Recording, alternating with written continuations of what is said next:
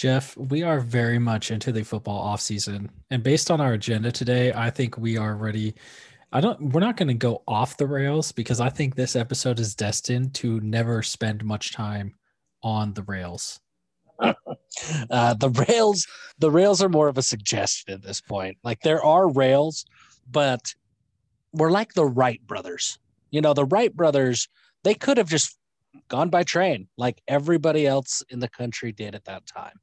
But the Wright brothers, they saw the rails and they said, to hell with the rails. We are going to fly wherever we want to go. And there's some debate about how successful they really were. I mean, they get all the credit now, all of these years later. But I saw the video of that first plane ride, and I mean, that looked like a disaster. So maybe that's us. I mean, I'm sure that the Wright brothers, they crashed and burned several times. But at the end, they got credit for being great. And I think that's where we're headed. It might be ugly, but when we get to the end of whatever this is, it will be a journey. Yeah. And we will look back on this journey with great fondness and memories. I agree. I agree. And I'm looking forward to it. And we are, man. We are in the thick of the off season. And normally basketball is kind of our saving grace. And BYU's basketball team is really good. They've, they've done really good things. They just went on a Bay Area road trip, beat St. Mary's, beat San Francisco. The first time they've done that, beat both of those schools in seven years. And I feel nothing. Nothing. I feel nothing. I don't know what my problem is. At this point, I'm convinced it's me but I feel nothing. Yeah, I think, I mean, the San Francisco win was fun. The St. Mary's win. It's just I can't with basketball right now. Almost like I, I've the games that I watch. Like usually when I, I mean, I watch most of every game, but it's it's I have to mute it and just like put something else on in the background or just like follow along just because I can't. We talked about this last week too. Like the background noise with the it's like the overly hollow sound of it being indoors in an arena and so much echo is just it's weird to me and I can't it makes it hard to watch on TV. And then the refs in college basketball do not do any favors whatsoever in that regard they, either. They really are the worst, man. Like the refs in college basketball their ability to just completely take the flow of a game and then remove it from the game and strangle it and you know take it for all that it's worth and just have totally take advantage of the flow and then try to give it back at the end like in the last three or four minutes of the game is i mean it's really impressive how bad they are. You know who else is bad? I mean we're off the rails. Here here we are garrett. We tried to talk uh full full disclosure. We had our first agenda item as is this basketball team good? And we really didn't talk about that yet. Oh i'm ready to talk about that. well i'm ready to go on a tangent because do you know who else isn't good? Larry scott and he just got fired. larry scott uh, i do not understand why it has taken so long who do you him. think they hire? do you think they stick with like a, a jamie zaninovich who's like part of the pac 12 a west coast person or is this the finally the the time that the Pac-12 says, "Hey guys, we got to get serious about football," and they go and try and get like an SEC athletic director? I mean, if they want someone who's a commissioner, it, I mean, Jamie Zaninovich would do a very good job because he was very good and he very, very much elevated and worked to elevate the profile of the WCC. If I was the Pac 12 I would go try to get Mike Aresco, the current commissioner of the American Conference. That's a good call. I, I like that. What he is doing in terms of creativity, you know, obviously he is he was it was his brainchild to do the P6 campaign and say like fake it till you make it. We're going to call ourselves P6 and we don't care if people make fun of us or whatever. We are going to prove that we are better than every other G5 conference and deserve to be in the conversation. And honestly, they have all of those programs in that conference pretty much are bought into that idea and they have been elevating themselves. He is doing other things like they, I think, starting this year, the American Conference didn't have a regular um, baseball season. they were just like you, could schedule everyone for the regular season, schedule independently. If you want to play conference teams, great, whatever. We will use RPI to seed a conference tournament, and we're not going to spend money on, you know, forcing ECU to fly out to Tulsa to play them or whatever, or Tulsa flying down to uh, or Temple flying down to South Florida to play them in a conference tournament, in like regular basketball games in non-revenue sports. And so they're flexing, let allowing more flexibility in cutting down the number of regular season conference games for sports that are played with a tournament at the end of the season to decide a champion. And so he's doing things that are trying to be different. He's trying to advance things rather than just being like, oh, this is where we're at. This is where we're going in cruise control, you know, where it's, which is what every other league is basically doing, right? Like what has, what has uh Craig Smith done for, is that isn't? Or Craig Thompson?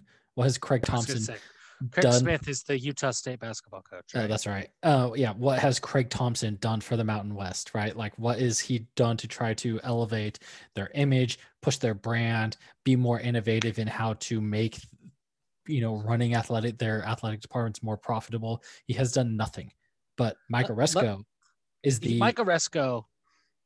We've talked about Mike Aresco several times on this show. We're big Aresco fans. Oh yes. Uh, he would be great. Let me tell you who I think, and it's not just because uh, of where he currently sits. Greg Byrne. He's currently the Alabama athletic director, but Greg Byrne is a West Coast guy. He was born in Pocatello, which anytime I see somebody born in Pocatello, I immediately wonder if there is like a connection to the church. But that's just the Mormon in me. I don't know if there is or not. I don't believe that there is, but anyway, that's out there. Born in Pocatello, went to school at Arizona State. He was over the Fiesta Bowl in the mid 90s. He was an assistant athletic director at Oregon in the late 90s and then an associate athletic director at Oregon State through Y2K. Then he went over to the South. Then he went to Kentucky and Mississippi State until 2010. He split some time there before going back to Arizona as the athletic director at Arizona. He was there for a while, started there in 2010 through 2017. He did some pretty big things there. Uh, he really was the one who kind of took Arizona football. Arizona football was nothing, and they're not great now, but they were really pretty meaningless, right? Arizona State was the football school in the state of Arizona. And it's always been like that, other than, well, always. there was the blip in the late 90s when they were both good um, right? You know, with the Desert Swarm and all that.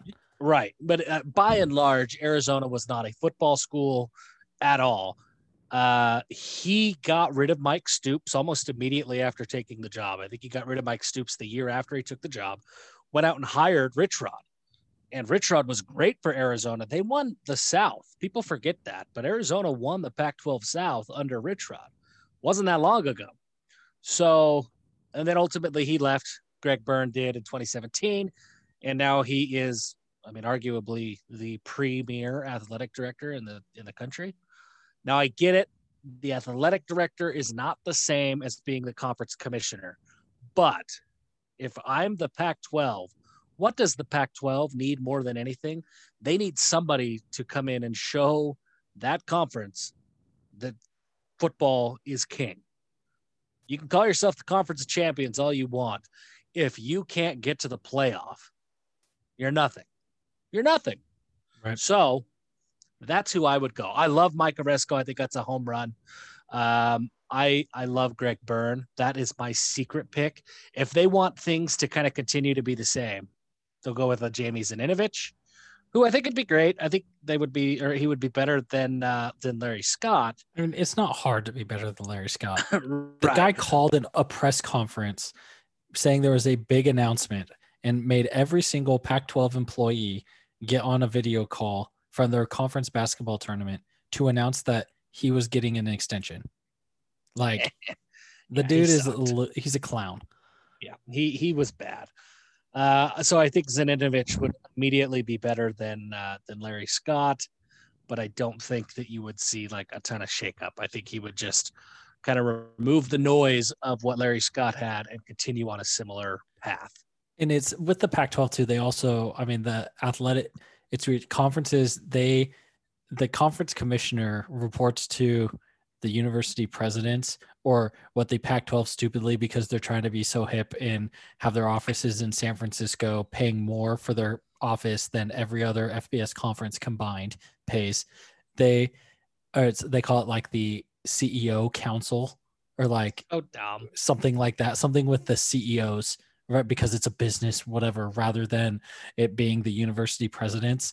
Uh, but it, yeah, so it's the conference commissioner works with or reports to a board of the university presidents, not the athletic directors. So it is, which is really dumb because everything is driven around athletics and the athletic department in most schools should pretty much run independently of the rest of the school but everything gets funneled through the university presidents who are always very academia people and not sports people for the most yeah. part i i just they got to get some sports people in there but I didn't mean to take away from where we were going. We were talking about BYU basketball, and you mhm. were ready to talk about it. So here you I'm are. I am handing. I'm handing the, I don't know, whatever the momentum to you. So this basketball team, it is not. Obviously, we know at least right now that it's not as good as what it has was last year, right? You know, being a top 20 team last year. But still, if you look at the Massey composite, right now there's 43 rankings in and it's the 33rd best team in the country right? Around the likes of oklahoma state arizona purdue virginia tech oklahoma you know and ranked above san diego state and uh, just behind boise state. So it's it is a very like it is a good team you know 33rd is great when you're considering there's 357 division one basketball teams competing this year but mm-hmm. it's you know and i think especially i mean a, a lot of those losses right if the i mean obviously the well there was the uh the Gonzaga loss and the USC loss that were head scratchers, but then the other two losses were very, very close. And it really has kind of, I don't know, I feel like this team shows how good of a coach Mark Pope is and what he's done the team because stylistically, this team is very, very different than what last year's team did and they're playing a different game and it's like completely retooled to say this is what we have and he wasn't committed to getting a certain lineup. Like you have seen lots of waves of like guys getting tons of minutes for like a week and a half and then their minutes go way down. And it's like tooling like not just retooling styles of play and how like the flow of the game but also outside of your consistent like Barcello, Averette, Haarms. Like everyone else has kind of been a revolving door with like like yes, Lohner Caleb Lohner has figured things out and they've ridden with him and he's getting been more and more productive as the season has gone on. But kind of that fourth and fifth guy on the court at a time, it is like you know it's changed almost week over week in the season, not just trying to see what fits. But uh, guys have been playing well, and then their minutes go away as the style for the opponent needs to change and the game plan changes. And so I think it just really shows that you know the one like i know they harp on being the best locker room in america but it doesn't seem like any of the guys on the team are like offended or upset that their minutes are going down it's like everyone is very content with their role and i think part of why they can do that is that they mark pope loves to use like they try to use a lot of data and a lot of showing where they like finding weaknesses and exploiting other teams and game plan around data and weaknesses and things. And so if you can put a hard number of hey look this is what you struggle at. This is what you're good at. We need what this kid is better at for this game. So your minutes are going to go down and you can have that conversation then it's a lot easier for guys to get on board with oh my minutes are down right? Because it's because people know what they're not good at but if you have that conversation and be like, if you want more minutes, here's like what our report says you need to do better. And this is how you match up with this. So here, here is what I know. I don't know much. I know that on bracket matrix, there are two brackets. So uh, we're currently, we being BYU, I like to feel like I'm part of the team.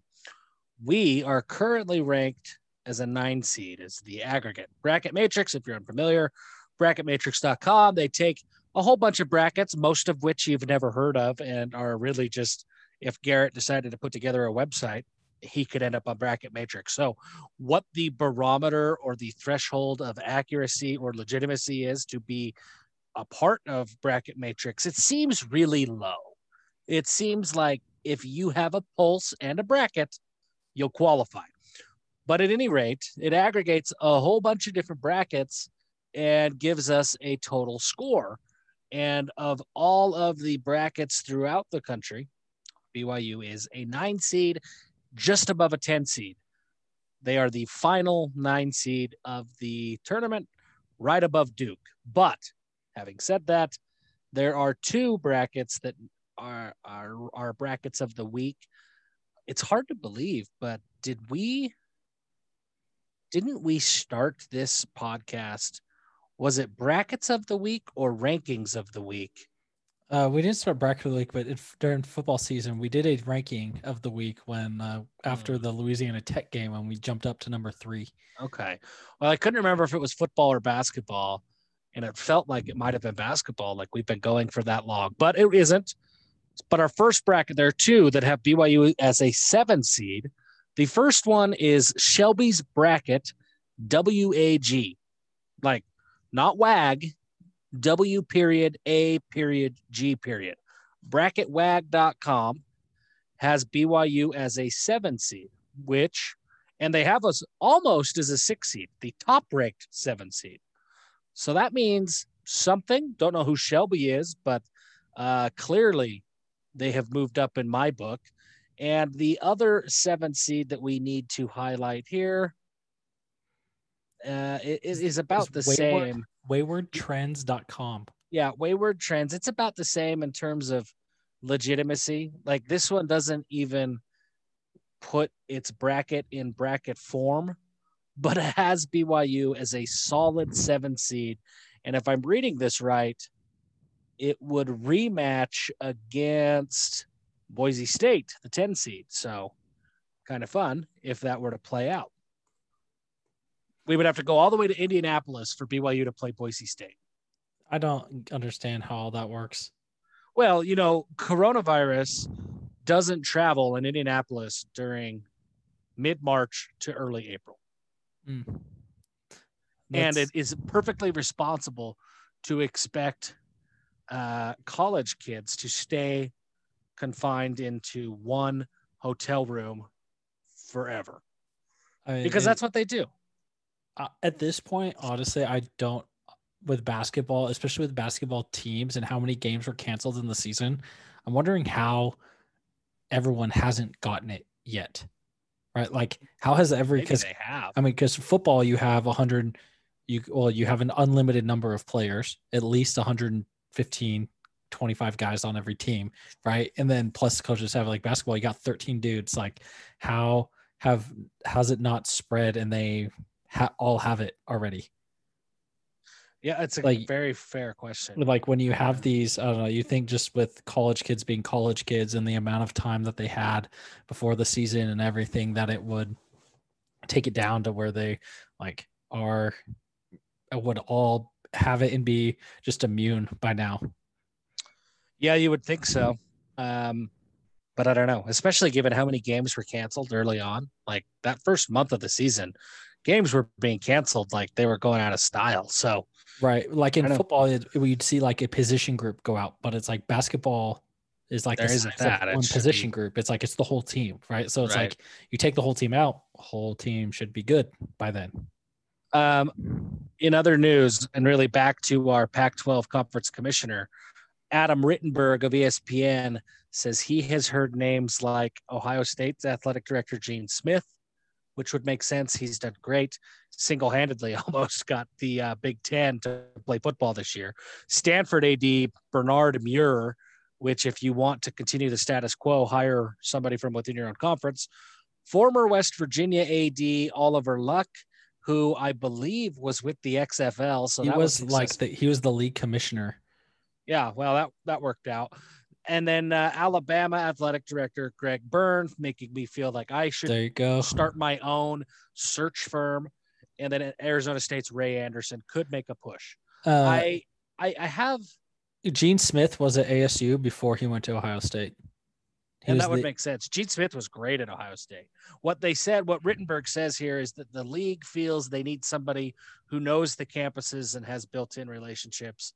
There's only 12 of them. It feels like it would be really easy to create relationships, but uh, Well, and that's kinda- they're saying. weird because if you're an athletic director, like they all know each other, right? Like it's not this And- y- and- you know you already know people at every school like i know people that work at companies that i've you know haven't met before and it's you know the relationship is sort of there you and i have this we've never even met in person the first time i ever heard your voice even was when we did a on 960 we hopped on at the same time and did a call like during the 2018 season and then i didn't hear your voice again until we started our podcast. I didn't even know what your voice sounded like right? And it's like but that doesn't stop us you know? It's not the people get to know each other and i don't the having previously established relationships is kind of dumb especially with at these schools when it's like okay if you're looking at i mean if you are looking at gene smith it's like okay he was the athletic director at asu in 2000 to 2005 how many administrators from pac 12 schools are still there that have been there since 2005 Yeah, Prob- it's a it's a stupid thought, and he hmm. knows the campuses. Like when I read that, I, I immediately thought like somebody who actually knows like the terrain, like the geography of the campus. Who cares? Walk around it a few times. You'll figure it out. Go introduce, knock on some doors. You'll figure it out. Mormon missionaries, you're doing that all the time, learning a new area every six weeks. did, Like, did, you could go figure out the campus. did you ever get whitewashed Dude, I was the whitewash king. I think I whitewashed, let's see, I whitewashed For those who are not aware of the term, maybe I don't know how old this mission lingo is. A whitewash is when both elders and or sisters, both missionaries get pulled out and two new ones get put in. So it's you have you're starting from ground zero. No, there's no carryover with one com- person in the companionship leaving.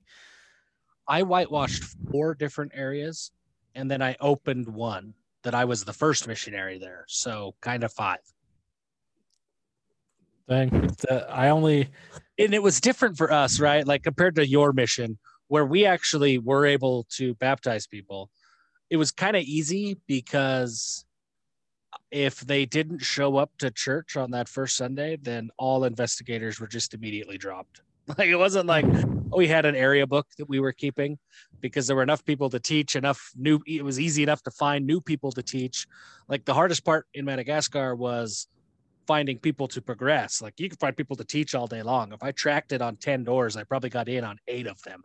And, and so it was hard to find people who were actually interested and not just people who wanted a white guy into their house. And so that was how you would whitewash is you would say, oh, area book hasn't been updated since like 1996. We'll just show up to church with a sign that says, if you are not baptized, come talk to us.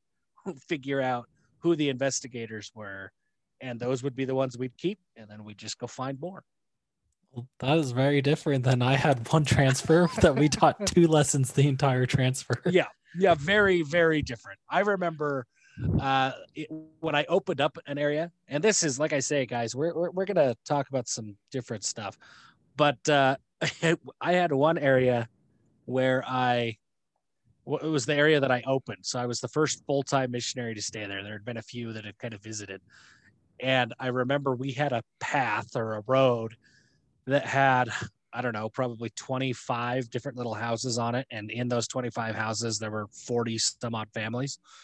And we had like three full days where we never left that road because it was just, oh, all of these people want to learn. So we'll just go from house one to house five. In fact, I remember because we couldn't remember names because uh, there were so many of them, I came up with a numbering system in my head and we numbered the houses one through 40. And I would just say, in my planner it was like number 31 is who we're teaching so we would count the houses and find number 31 That is very, very different. and so you had that. Well, I had, I remember one day my companion and I went out and we're like, okay, we're going to count how many people we talked to today. And it was like minus 20 something in the, it was in February. And it was like the coldest February in like a hundred years there. And I was in a city that was on the coast of the Black Sea. So there was like this cutting wind coming in off the water, and the sea actually froze over. I have a picture where I was like walked out like a 100 yards off the shore on the ice because the ice was like six inches thick. And like there were no waves because they were just freeze had frozen. And uh, we talked to over 700 people, and not a single person stopped. And we, we didn't even get contact information from a single person. And we talked to over 700 people in one day. So I'm glad that it we had, all different, we had different missions, man. You, you had know, you must have had more faith than I did, or you were like more worthy, and so you didn't question that as much. Because man, if I if I knocked like four doors in a row and I didn't get in on any of those four doors, it was like I, I must be doing something wrong. I need to go repent because clearly I am the one that is failing here. I mean, that maybe that was the problem, and it was the problem, and that's why it, I went over seven hundred and fifty or whatever it was. Yeah, I mean, I don't know, man. Uh, this isn't a mission podcast. Look, we have some, But we do have transfer stuff, just like missions. Well, right, and and that's that's funny because that's exactly where we were, where I was going with this. Um, there is transfer news, and uh, there's no reason to be coy about it at this point. You've heard about Puka Nacua. Um, I am here to be the wet blanket. Okay, uh, I've seen. I don't know if Criddle talked about it on his show today. I'm assuming he did. He talked about it on the internet. I'm assuming he talked about it on his show there have been a ton of rumors on Cougar Board and various message boards for the last couple of weeks about Puka Nacua transferring from Washington to BYU. I am here to say the dude hasn't even entered the transfer portal. Could it happen? Absolutely, it could happen. I've heard the buzz. We've talked about the buzz on this show. I've heard the buzz, and yes, I think there is buzz. And yes, if he decides to transfer, I think BYU would be right at the top of his preferred destinations. But this is a man that has not even entered the transfer portal.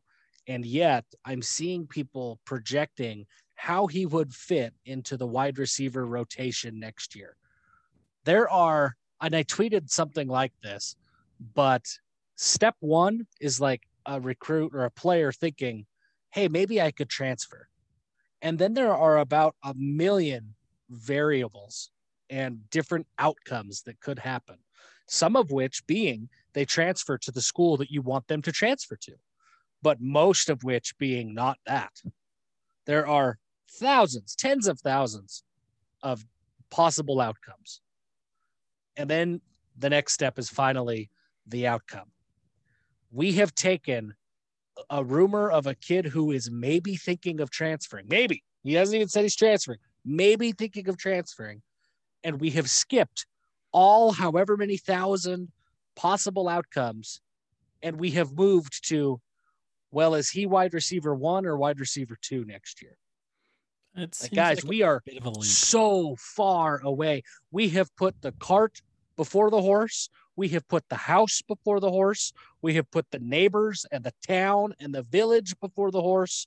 That horse has so many things ahead of it that it can't even begin to think about. It still thinks it's in a barn for crying out loud. There is so much crap ahead of the horse that it can't move. It can't go anywhere.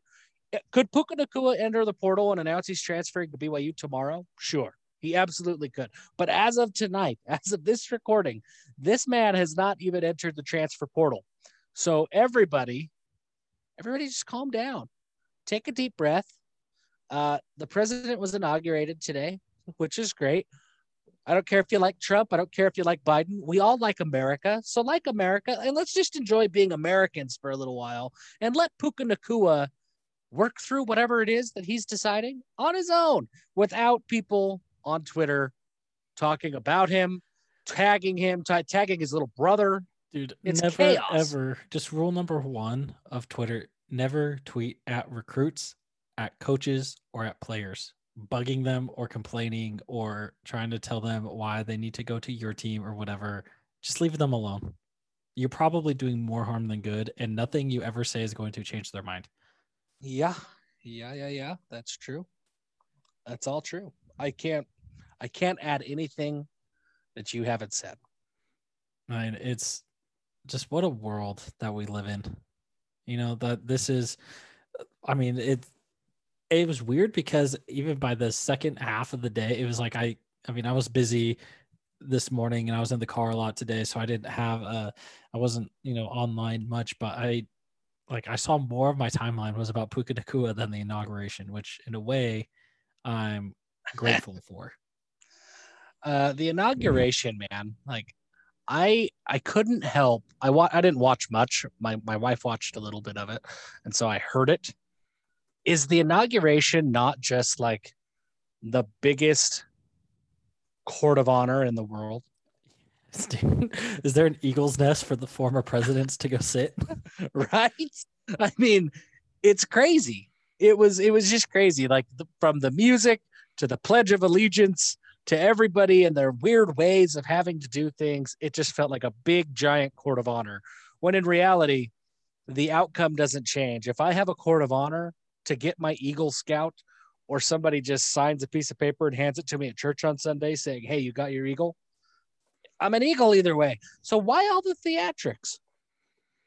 You know, I don't, it's, I don't know why it is such a big deal. I mean, it's like, I guess it is the president of the United States is a big deal, but maybe the fact that it is such a big deal is part of the problem, right? We just need Uh, to tone it back a little bit. We don't, it, it's, it, nothing, any, nothing related to the District of Columbia should be remotely as important or it's not as remotely as inf- influential and so it should not be remotely as big of a deal as it currently is.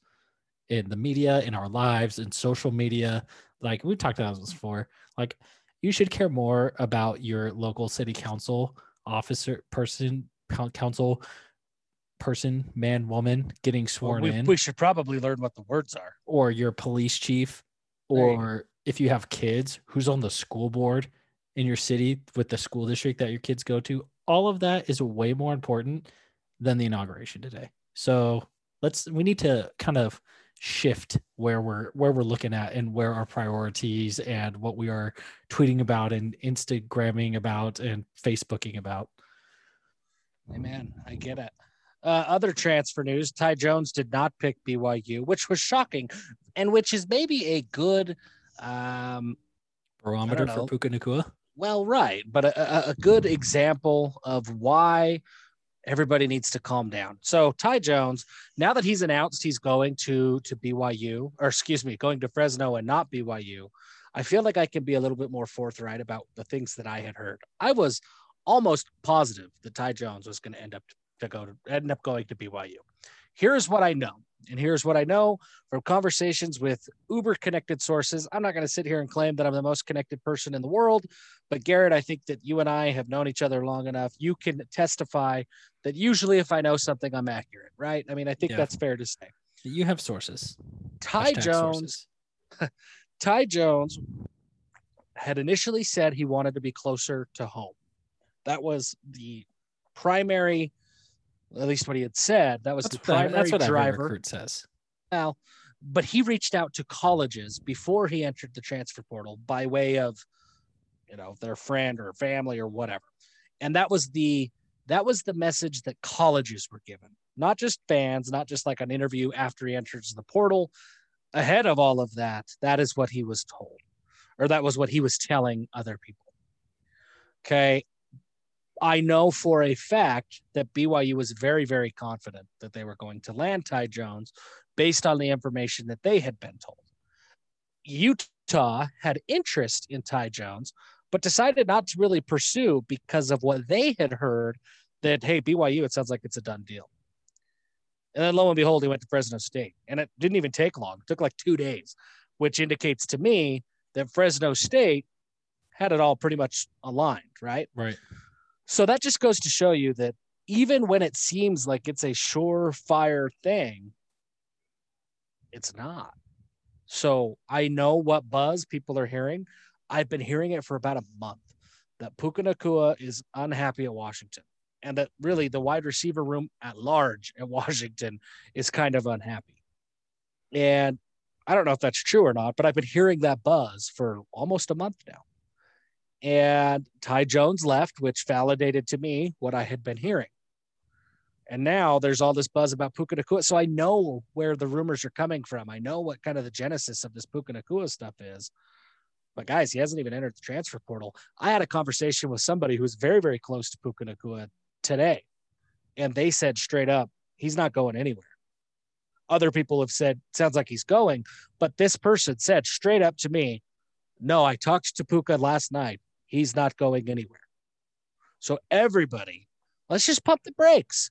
Maybe he comes, maybe he doesn't. If he doesn't, I've got a wonderful Jake Peralta gift that I'm going to share about how he's got to have his pooks. Talks about his puka shells when he's trying to suck up to the vulture. Everybody go watch Brooklyn Nine Nine. But yeah, people, chill out. Let's let's let Puka Nacua do what he's doing. At least let him tweet something that he composed on the notes app in his phone first before we get too ahead of ourselves. It's like, you know, he said like, was it, what's the phrase? Like you get that cart in front of the horse. It's Mhm. like, dude, we got the horse has not even been conceived yet.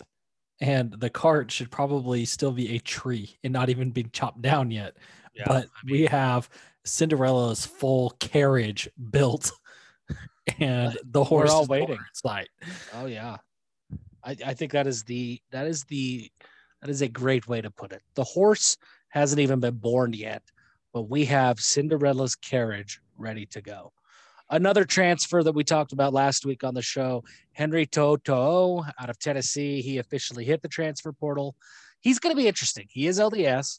And I had a conversation with some people earlier this week, and it sounded like th- he, th- it sounded like he was he was interested in BYU some before he committed to Tennessee. BYU never actually offered. Now, whether that is they never quote offered because they knew it wasn't going to happen, but they had their preliminary conversations and then you know just decided, hey, we're not going to officially offer this kid because we already know. Or maybe that was they really didn't offer because they evaluated him and they didn't think he was good enough. I don't know. But there was never a formal offer that that was given out and he went to Tennessee. Now here's where things get interesting to me. Is To'oTo'o is from uh what's that what's the high school De La Salle. De La Salle that had all the win the win streak and the movie. Yeah. That's like what where is that? Like San Fran like Sacramento? San It's Francisco, in Northern Bay. California. It's just outside of just east of Oakland. Okay, so uh it, it's is that technically Northern California or is that the Bay Area? I don't know how you I mean, Californians the Bay Area is Northern California, so it's Okay. it's the East Bay is what it's called. That all area. you guys in your weird your weird area areas of where you live um and then he goes to tennessee which was a weird fit from the very beginning and now news is breaking that tennessee has been leaving money in mcdonald's bags that recruits have been getting you know as they pick up their double cheeseburger they get their double cheeseburger a small fry and $500 cash inside the bag I don't want to accuse Henry To'oTo'o of doing anything. And I'm not doing that at all. I'm just saying, how does somebody turn down all of those schools that offered him? He had a lot, like everybody, turned down every school that offered him and went all the way across the country to a school that had seemingly no connection to him whatsoever surprised everybody that Tennessee was the destination.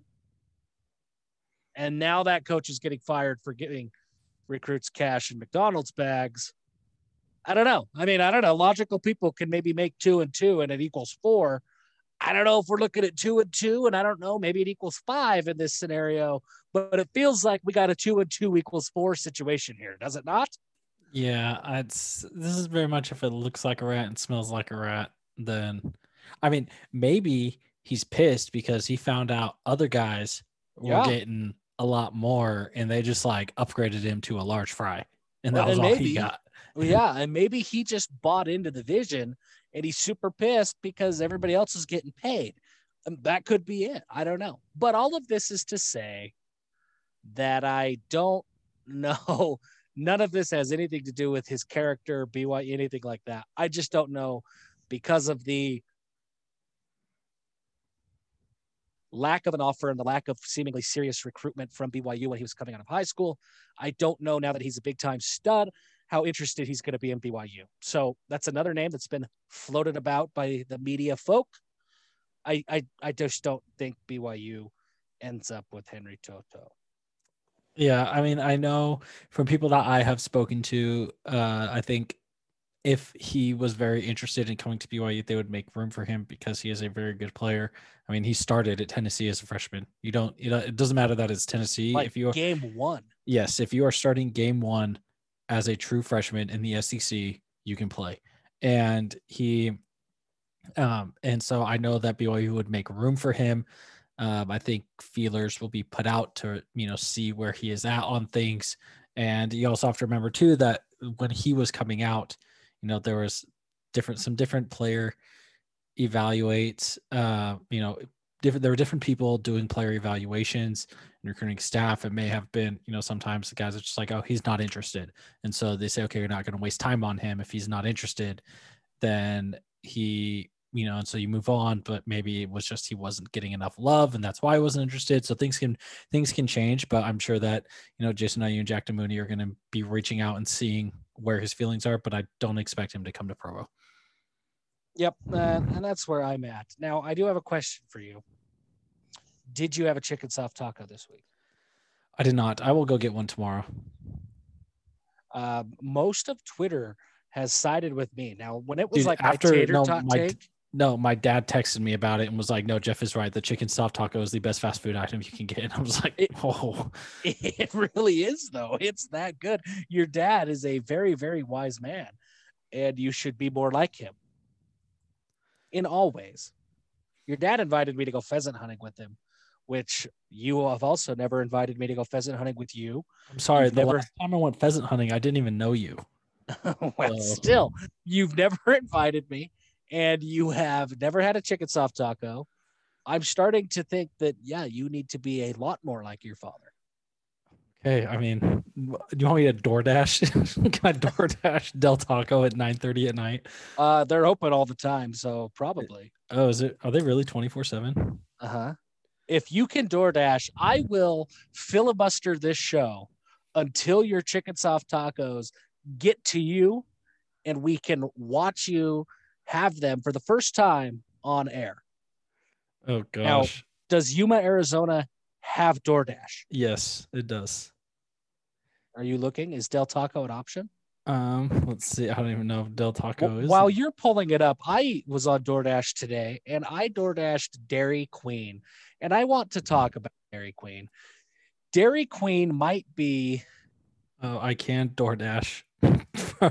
it says it will take 50 minutes to get Del Taco to my house on DoorDash. You know, we're not gonna filibuster that long. I before Oh, I think we have 50 minutes worth of content. If you order now, I guarantee you that I could talk and make this entertaining for the next 50 minutes. I guarantee I think you can talk. I don't know if it'll be entertaining for anyone but us. uh, Dairy Queen. I want to talk about Dairy Queen. They have, I don't know where they are in the hierarchy of fast food. Like, I've never had a Dairy Queen burger. Usually, if I go to Dairy Queen, it's because I want a blizzard. But Dairy Queen's chicken strips, fries with country gravy to dip your chicken strips in is unmatched. That is the best chicken basket, chicken strip basket of any fast food chain. Okay. I mean, Like, the Dairy gonna- Queen, there's a Dairy Queen closer to my house than the Del Taco. Okay. But I'm I'm, also say- very much Team Culver's over Dairy Queen. Okay. And that's fair. And I think I probably am too. And we didn't get a Culver's until, you know, relatively recently near my house. Um, like I say, I've never had anything but chicken strips from Dairy Queen because Okay. I don't think it's very good. But their chicken strips with the country gravy. If you're gonna get barbecue sauce, you're just getting a Costco chicken strip with bar- chicken strip with barbecue sauce. But it's their chicken strip and the country gravy combo. I think it's undefeated in the fast food chicken strip game. Okay. That's, I mean, I tried for the first time. I tried the Chick fil A spicy chicken strips last night. And I that didn't was even know they good. had. I didn't, I didn't either. That's why I got them. And they were good. Huh. That's interesting. So, I mean, That's very interesting. the, I feel like it's kind of sad how much, I mean, it's probably why our figures look the way they do, how much we talk about fast food. Well, listen, somebody's got to go there, and and really, is it our fault? We work. We work a lot. It's hard.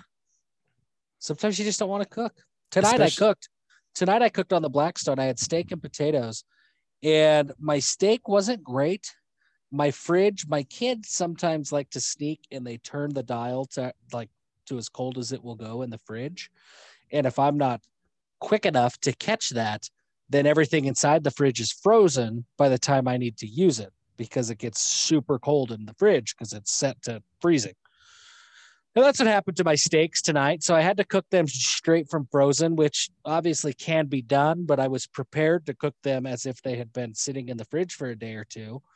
And so, anyway, I got impatient and then I made some potatoes. I meant to make smashed potatoes, but I didn't want to boil them first and then put them on the Blackstone. I wanted to like steam them, which actually would have worked great, but I just got impatient because it was cold outside. And I tried to smash them too soon. They were just not quite done. So my my meal was not great. My steak ended up being eh, and my potatoes were not quite done. So that I turned to DoorDash after I cooked. And that's why I look the way that I look. But is it my fault that my steak was frozen? I mean, no, it's not. It's I don't think so. Sometimes that, you know, really does happen to the best of us. And it is unfortunate and really it's a pain when just things don't go right. I've never had it to where I wanted to just like say screw it and order something else though. But I also would probably be more annoyed if I was standing outside in the cold and you know I don't well, know what I, the weather is. I like. did eat both. I ate the bad steak and the iffy potatoes, but I just didn't eat enough, and then I had Dairy Queen afterwards. Mm, I see. So it wasn't like a ugh no, I'm having something else. It was a ugh no, now I have to have something in addition to.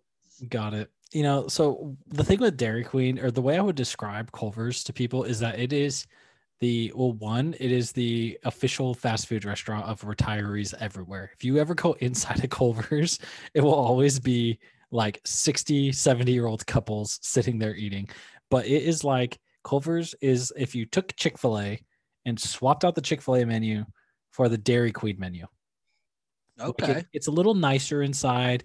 They give you like they bring the food out to you. They actually have some decorations. The manager will like walk or if you're sitting down inside the manager will come walk around and ask you what you want like if they can get you anything or how your meal is. You know, they try to be as nice and courteous as chick-fil-a is but then instead of all chicken stuff you know they have burgers and other fries and ice cream and stuff like you know basically what a dairy queen menu is but my go-to at culver's and i this will be I'm dubbing this is the official fast food dessert of Give 'em Hell Brigham. This is something this concoction was my wife was the first one that ordered it and it became our go-to. And because when we lived in South Carolina on our Culver's, there was a Culver's like two miles from our house, and they would do buy one, get one free on Monday nights. So that was our routine FHE, a chocolate concrete mixer with Oreo, brownie, and marshmallow cream. Okay. You got to go get that from Culver's. I will go get a chicken soft taco from Del Taco. Okay, I'm in. And we will return I'm in. report next week. Yeah, I have a I have a Culver's. I am moving. That I tell? I don't know if I've told the show that I'm building a house, but I'm building a house, and there will be a Culver's. I believe will be the closest restaurant to my new home. So I think I will frequent Culver's at that point. It's still a few miles away. I'm moving to a place that almost has nothing around it. And I'm very, very excited about it. I'm a little nervous about my internet speed out there, but I'm excited about the house. As our, our Zoom calls to record the podcast might have to go to phone audio only. Yeah, it'll uh, it'll be interesting. Um, in other news, there was some recruiting news, some some sad recruiting news, really.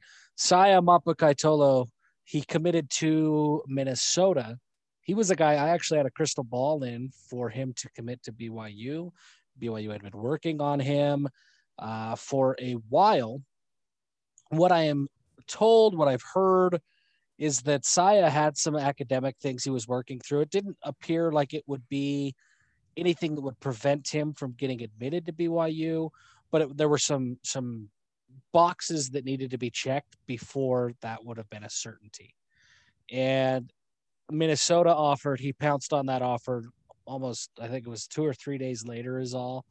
Which, when that happens, I've covered enough recruits and enough recruiting that I, I feel qualified to go ahead and make some generalizations here. When that happens, typically that means that the recruit didn't want to jump through whatever hoops had been replaced or had been not replaced, but whatever hoops had been placed in front of him by the school that has been courting him for a long time. So in Saya's case, uh, to help that make sense, um, I would deduce without talking to him and making a generalization based on my experience, I would deduce that Saya did not want to check whatever boxes, jump through whatever hoops he needed to do in order to make sure that he would get admitted and everything would be into BYU just fine. And so it, he pounced on the offer that came kind of spur of the moment. Yeah, it, it's always weird when someone gets a, an offer late and it's not like, well, he already had a USC offer. He was committed to USC, right? It's not like Bama or Florida or Ohio State showed up late, right? Like if there is a late offer that just makes you scratch your head and things transpired in about 48 hours, usually it means they looking at it and being like, uh, bird in the hand, I better take this one. Yeah, no, that's exactly what it is. And somebody wise once told me that kids don't decommit from USC unless they're going to Alabama. Kids don't decommit from USC. USC decommits from kids all the time. Kids don't decommit from USC. And now let's look at a BYU example of a kid who decommitted quotes. I did, I did that for you. Nobody else could see my air quotes. A kid decommitted from USC. Keanu Saleapaga was once a USC commit who decommitted before signing with BYU. Well, if we remember what happened the year after he signed, he sat out for a year because he was not eligible. He BYU has an advantage. Now BYU has their strict uh, academic requirements Everybody knows what they are. But where BYU does have an advantage over some of the other schools because they're independent is they can sign academic non qualifiers. It's not ideal. Nobody ever really wants to go that route, but they can do it. Where most conferences will limit how many academic non qualifiers a program can sign as an athletic department across all sports. BYU in football could sign an entire class if they wanted to. I mean, nobody would join the class for a year, but they could, right? And the only thing that they have to balance is their APR score, which is a balancing act for BYU, but that's all that they have to balance. That's what Keanu Saleapaga was, is he was a former USC commit that USC saw the writing on the wall, pulled the plug, and then he signed with BYU, sat out for a year while he got his academics in order, and then enrolled. I don't know if Saya would have had to sit out for a year, but it was a path that that that was the concern, right? But when Minnesota comes in, throws out a late offer, it's exactly what you describe is hey, they're coming, they think I'm getting in as is, I'm gonna take it. And um another thing, I mean, similar to what you're saying too, of just like people decommitting not from USC. I think you also see kids do not decommit in January after they'd recently committed. So like it's it, you know Victory Vaka is another one who he decommit he decommitted from Texas A&M. Kids don't just commit from Texas A&M, right? That is if you committed there, like you know unless you're going to another major major school, kids don't just commit from Texas A&M to turn around and commit to Colorado. That's very similar from the U to the USC to Minnesota path that um, Saya Mapakai Tolo followed. But the Victory Vaka is another name where was very highly rated, mostly because of what he did as a freshman and a sophomore. And he's kind of stopped growing. And so I think, you know, BYU is in his final six that he released. There wasn't a whole lot of interest there. There wasn't a whole lot of conversation happening there. So it's kind of a surprise that BYU was in his top six. And it was very much a surprise when he committed to Colorado. But now today he has announced that he was decommitting to make sure that is he was making the best choice for him and his family. So I think there may be similar things there at Colorado. Um, and it's, but I have had some people ask about that today, uh, you know, with Victory Vaka and what's going on with him. And I don't see him maybe for similar reasons to that. And I think he is not as good as his rating implies. Just my personal evaluation of him. Uh, yeah, I, I said that as well on the Cougar Sports Insider message board a few weeks ago that I think Victory Vaka, and I say this because he's a nice kid. I've talked to him a couple of times. He's a really, really nice guy. And I hope I hope I'm wrong, and I hope he ends up going to the NFL. I hope he, he's great. He's just a great kid to talk to.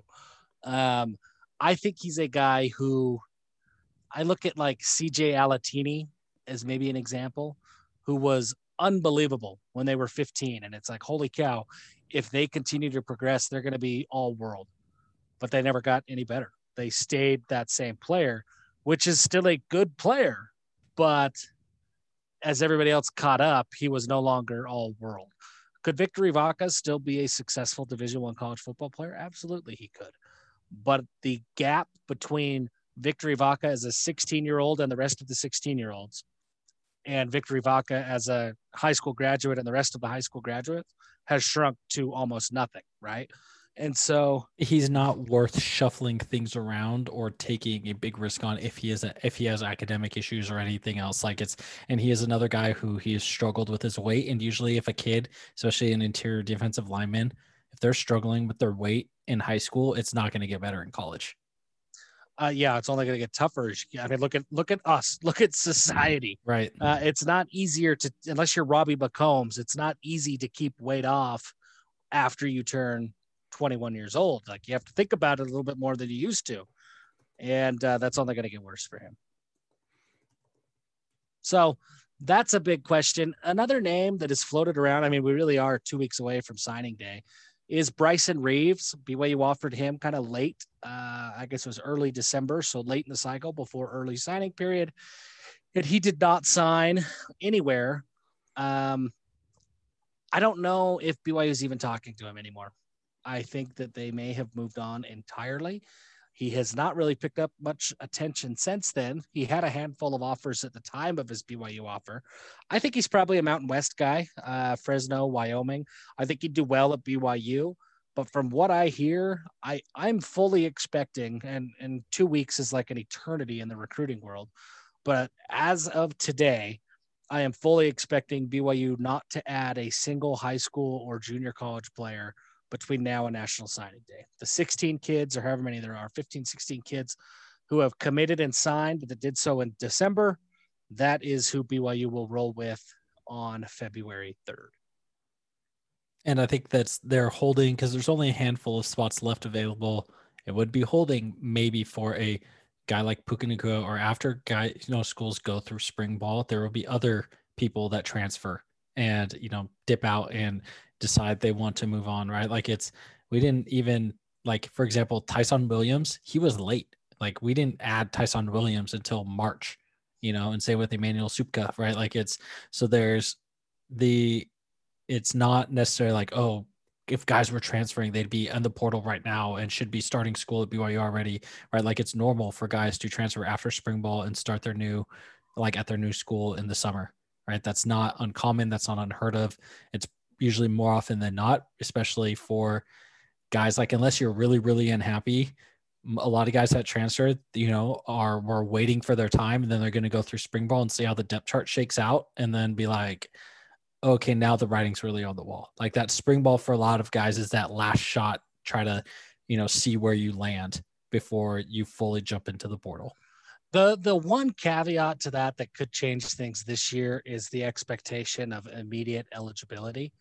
There could be guys who just want to hurry and get into spring ball because they know they can transfer. But typically you're right. In a normal year, you're absolutely right because usually there's academics, right? Like, hey, I gotta I could transfer, I'm gonna be a grad transfer, but I gotta graduate in the spring or uh, yeah i could transfer and all my credits will come over if i can transfer with my associate's degree. So i need to hurry and finish these last two classes in my spring semester. So there's usually the academic side of it that, that plays a role there. And then that spring ball that you're looking for uh, Devin Kaufusi comes to mind. Like he he wanted to see what was up. Took him like what three practices of spring ball to see where he stood and away he went. And then he ended up starting at utah. And I just I, I watched. I mean, Utah only played like three games, and I watched most of them. And if you talk to a Utah fan, it was like Devin Kaufusi looked great. He's making huge strides. Uh, he had a couple of like pass breakups because he's a freakishly tall dude, but I I didn't see somebody who was like taking over the game. I saw the same player that we saw at BYU. Like that, his potential, his frame, his size was just it was so easy to fall in love with. You became enamored with that size. But he just was the same player. He never really got any better. Yeah, Which I, feel like I'm throwing shade at all these players and recruits today, but that's where I'm at. You know, it, it's gonna been a negative kind of tone for things. And yes. you know, just it hasn't been, I don't know, is maybe it's the PPP stress getting to you, having worked Oof. a bunch of hours the last couple weeks. Yeah, that sucked. Uh, but it's you know, we do have a bright spot. And as we're talking about working more hours, we also want to point out that we have announced that we are working on Give 'em Hell Brigham, the magazine and our first edition we haven't i mean we're going to do one as a limited test run to see how it is and we're actually we're working we're going to find good printers do it right. We're going to do a very limited run and all of if you purchase the a print copy as opposed to the digital copy it will be autographed by the both of us and it will be fun something to do. We're going to try to push it a bunch and see if we can make it worthwhile to do like a quarterly magazine or something, you know, just as something fun to do to say that we have it. Um, but I'm I'm really excited about the magazine because I think our first edition is going to be the off-season guide.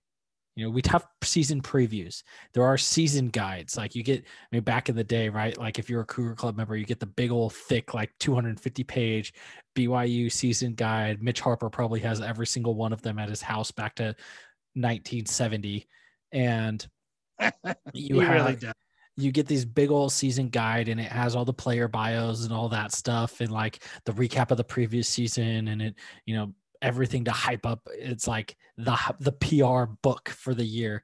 But we're you know and those exist and those are good and we'll do season previews on Cougar Sports Insider and all that. But we're focusing on the off season. We are here to provide emotional support. We're here to provide uh, continuing education courses for your fandom.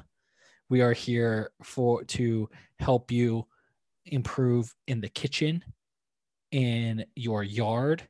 Out of offensive life, we're giving you content to focus on for the long eight and a half months between now and kickoff against the Wildcats in Las Vegas. I was describing to my six year old daughter what the magazine would be like. And she said, so it's just a magazine of the stuff you think is cool. And yeah that's kind of the best way to describe it is it's going to be a magazine of the stuff we think is cool. It's going to be a magazine of food to get you through the off season of netflix series to get you through the off season of westerns to get you through the off season uh, of whatever of football content and football education to get you through the off season. It's really going to be a lot like the print version of an episode of Give 'em Hell Brigham. And in true Jeff and Garrett fashion, we are not going to skimp out on this. We're going to make it look nice. We're going to we we've been working trying to find the right printer already, looking at the right designs. It's going to be in full color. I mean, it's going to be it's not like it's going to be some spiral bound uh, thing that we go to the local junior high school to put together with construction right. paper. This is going to be quality, and I'm excited about it. I I am too, and so we are looking for sponsors. So to help cover the cost of printing to make this a very good quality publication, um, we are looking for sponsors. And so what we have thought of is we want eight sponsors, and it will be one hundred dollars for a sponsorship and whatever if whatever business you have if it's something that can work online fine. Or if you are something in probably in utah or idaho because that's where most of our listeners are that's great too. We like a sponsorship with a in the last page of the print version. So if you do not you do not get the coupons and the deals that we're setting up for you if you just buy the digital copy which we're going to release as well. Like you got to buy the print version to get the coupons and you know offer something for you. Uh, we have had one food related sponsorship that we've pretty much locked up already.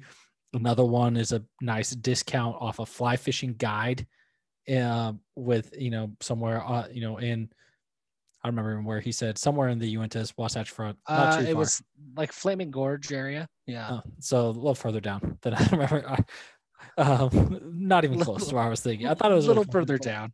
Yeah, but the um, so a fly fishing guide that is so it's we have six spots left, and if you have a We business, have five spots left.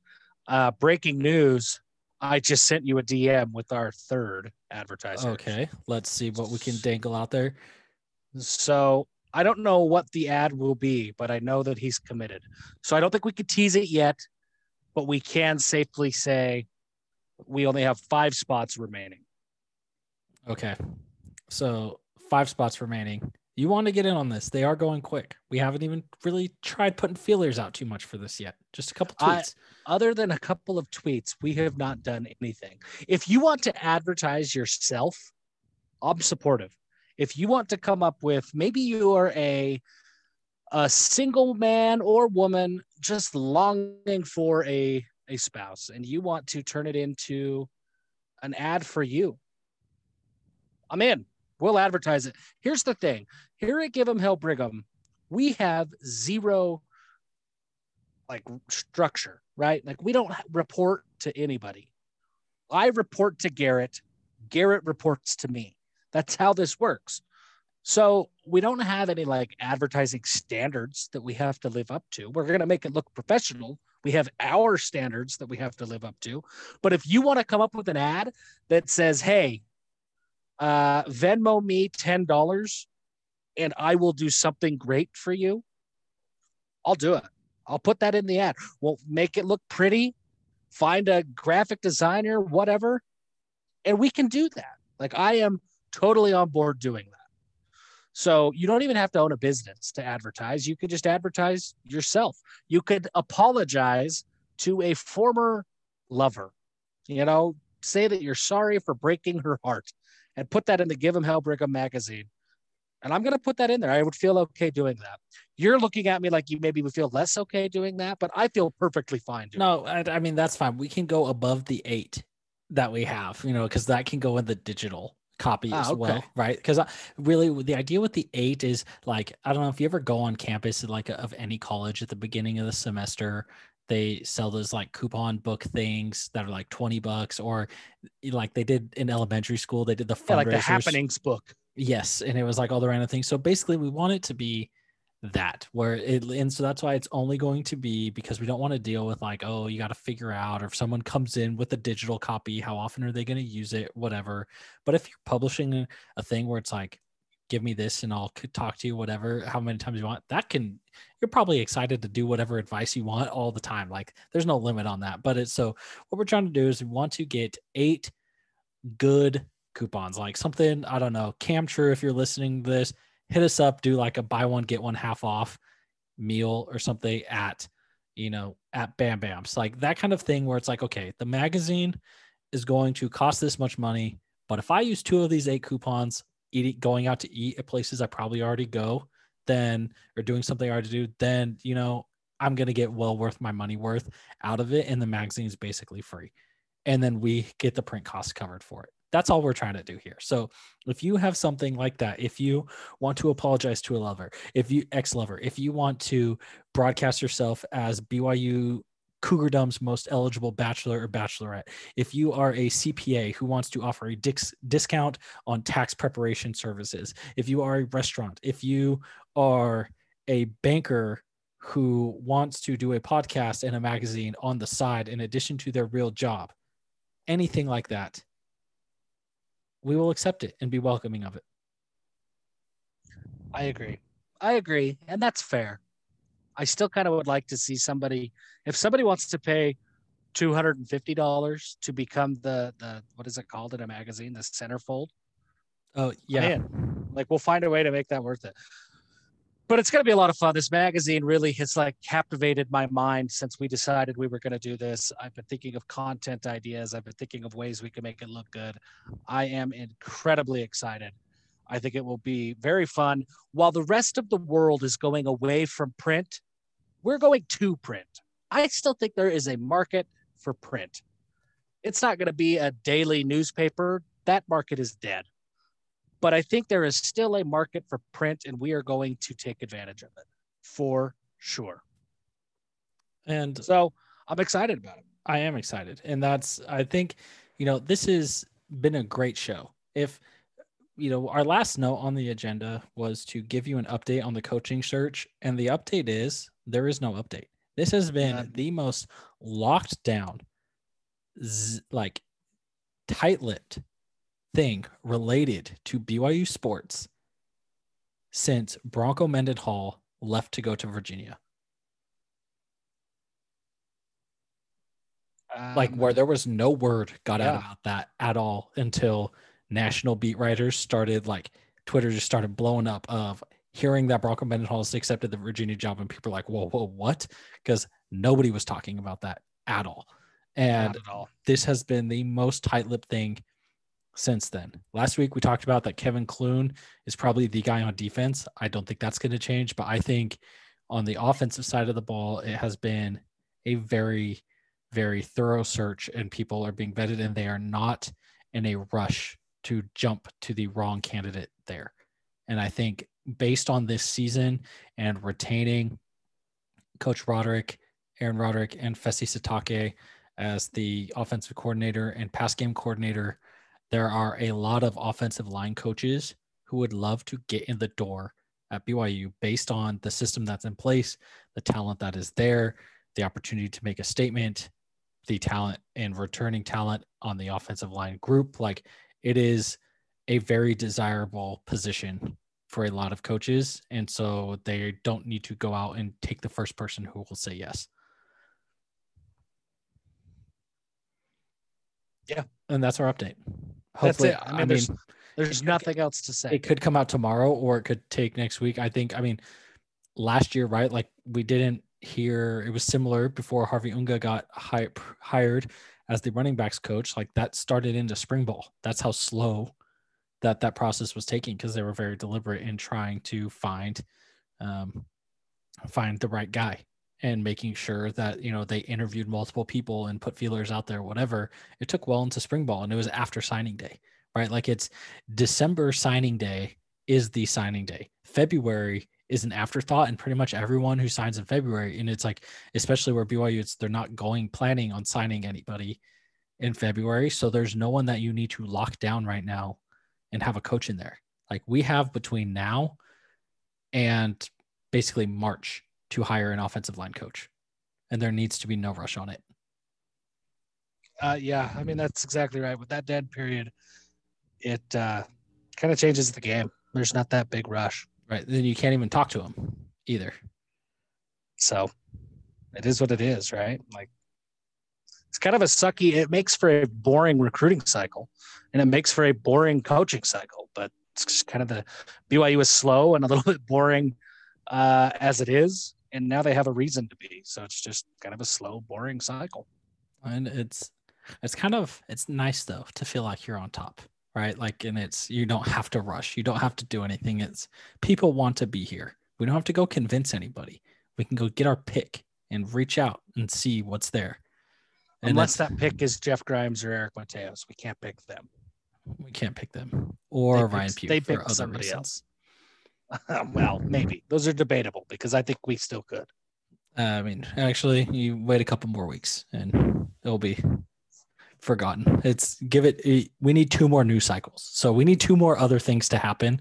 And then Fair. all will go. Like nobody's talking about when was the last time you heard Morgan Scalley's name? No one. Yep, totally fair. Dude, so, that really did. That disappeared to nothing. Well, I think part of the yeah, that disappeared to nothing. And then also Sharrieff Shah's wife being on the most psycho person on Real Housewives of Salt Lake has kind of that's I think all conversation about Utah football assistants now is focused on Sharrieff Shah. Because I don't know, have you watched any of that show at all? I have enough enough to know that I should just turn it off because it was stupid. Uh, I mean, it's bad, but like with her, I can't stop. You can't stop watching. It's it's something else. Like it. I mean, I don't. I mean, if I was a coach, I would not. I would not want to sign up for that if I was, you know, trying to get a bigger job or a better job or anything. I, I, mean, I wouldn't want to sign up for that period because I feel like it would just totally kill any career move in anything that I wanted to have. If it's just like, oh gosh, that's, you know, these, it's a different life than what you and I live, and it's it's a life that I am glad to be far from. I agree. So that so that is our show. Thank you for listening with us again. We're excited about the magazine. If you have article ideas for the magazine, reach out to us. If you want to make sure we get you down for a paper copy, I mean, we'll do some type of pre-sale. We have to figure that out.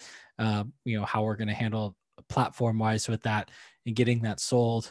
We will do that as well. Um, but again, if you want to be a sponsor for Give 'em Hell Brigham, the off-season guide, reach out to us, and it is going to be extremely, extremely fun. And I, it's probably the of all the things we've worked on in the couple years that we've been doing this together and writing and everything that we've done. I think this is the magazine is probably the most exciting thing, thing that I'm most excited about. Yeah, I 100% agree. Uh, I 100% agree. and with that, I think that's I think that has to be the end of the show. I I've got I think that's got to be the end of the show. I'm going to leave everybody at kind of a cliffhanger. I've got kind of a fun conversation. I need to talk through some things with Garrett to figure out how we talk about this on next week's show. But uh kind of a fun well that's that's a tease. That's a tease is what we call it. this is a to be continued. It's a it's, Yeah. this is the the mid-season finale part 2 coming next week. yeah, that's exactly what it is.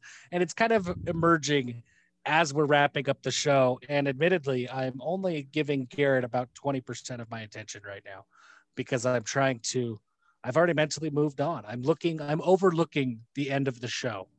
And it feels like a trap game a little bit. It- is a trap game, but until next week when we get fully caught up in the trap game, give them hell, Jeff. Give him hell.